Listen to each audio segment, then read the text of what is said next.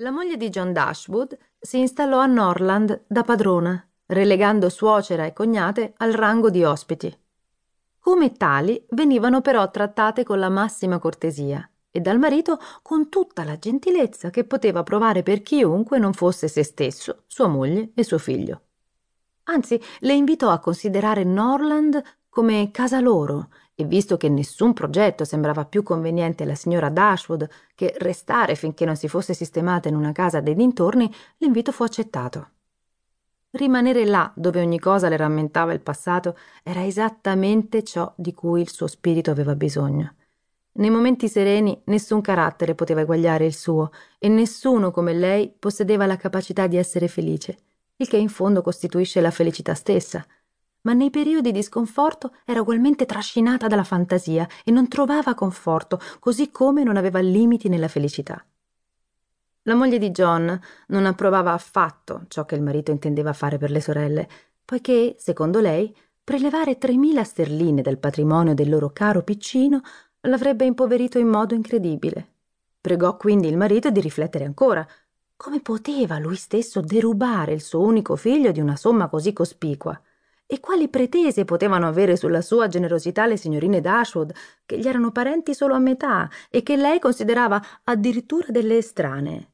Era risaputo che non poteva esserci affetto tra i figli avuti da matrimoni diversi. Perché lui doveva rovinarsi e rovinare il loro piccolo Harry regalando tanto denaro alle sorellastre? È stato l'ultimo desiderio di mio padre, obiettava il marito. È mio dovere aiutarne la vedova e le figlie. Direi che non sapeva quel che diceva. Scommetto 10 a 1 che non aveva la testa a posto. Se fosse stato in possesso delle sue facoltà, non avrebbe mai pensato di chiederti di privare il tuo unico figlio di metà del tuo patrimonio. Mio padre non ha menzionato una somma precisa, mia cara Fanny. Mi ha soltanto chiesto di assistere e di rendere la loro vita più confortevole di quanto potesse fare lui. Sarebbe stato meglio che mi avesse lasciato libero di decidere, e certo non le avrei dimenticate, ma ha voluto una promessa e non ho potuto negargliela, almeno così ho pensato in quel momento. Ora che è stata fatta, intendo mantenerla. Bisognerà fare qualcosa per loro quando lasceranno Norland per sistemarsi altrove. Bene, aggiunse la moglie. Qualcosa sarà fatto, ma non è detto che siano tremila sterline. Considera che quel denaro, una volta uscito, non tornerà mai più. Le tue sorelle si sposeranno e i soldi svaniranno per sempre. Se fosse possibile restituirli un giorno al nostro povero bambino. Certamente una simile soluzione cambierebbe tutto, disse il marito. Uh, un giorno Harry potrebbe rimpiangere di essere stato privato di una somma così ingente. Se dovesse avere una famiglia numerosa, ad esempio, un'aggiunta di denaro sarebbe molto utile. Senza dubbio, Forse sarebbe meglio per tutti dimezzare la somma.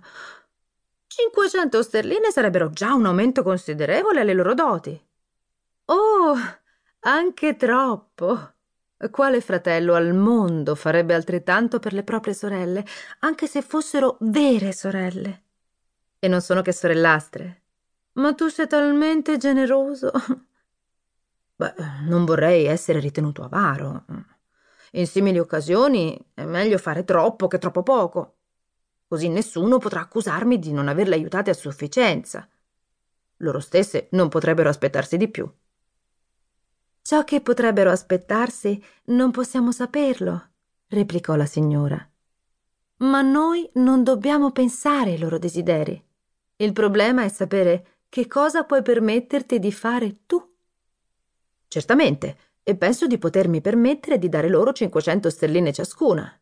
Così, alla morte della madre e senza aggiungere nulla da parte mia, avranno 3.000 sterline ciascuna, cioè una somma considerevole per una giovane donna. Davvero? E mi sembra che dopo tutto potrebbero non aver bisogno di nessuna integrazione. Avranno 10.000 sterline da dividersi se si sposeranno, certamente potranno sistemarsi bene, altrimenti, con l'interesse di 10.000 sterline, potranno vivere insieme agiatamente.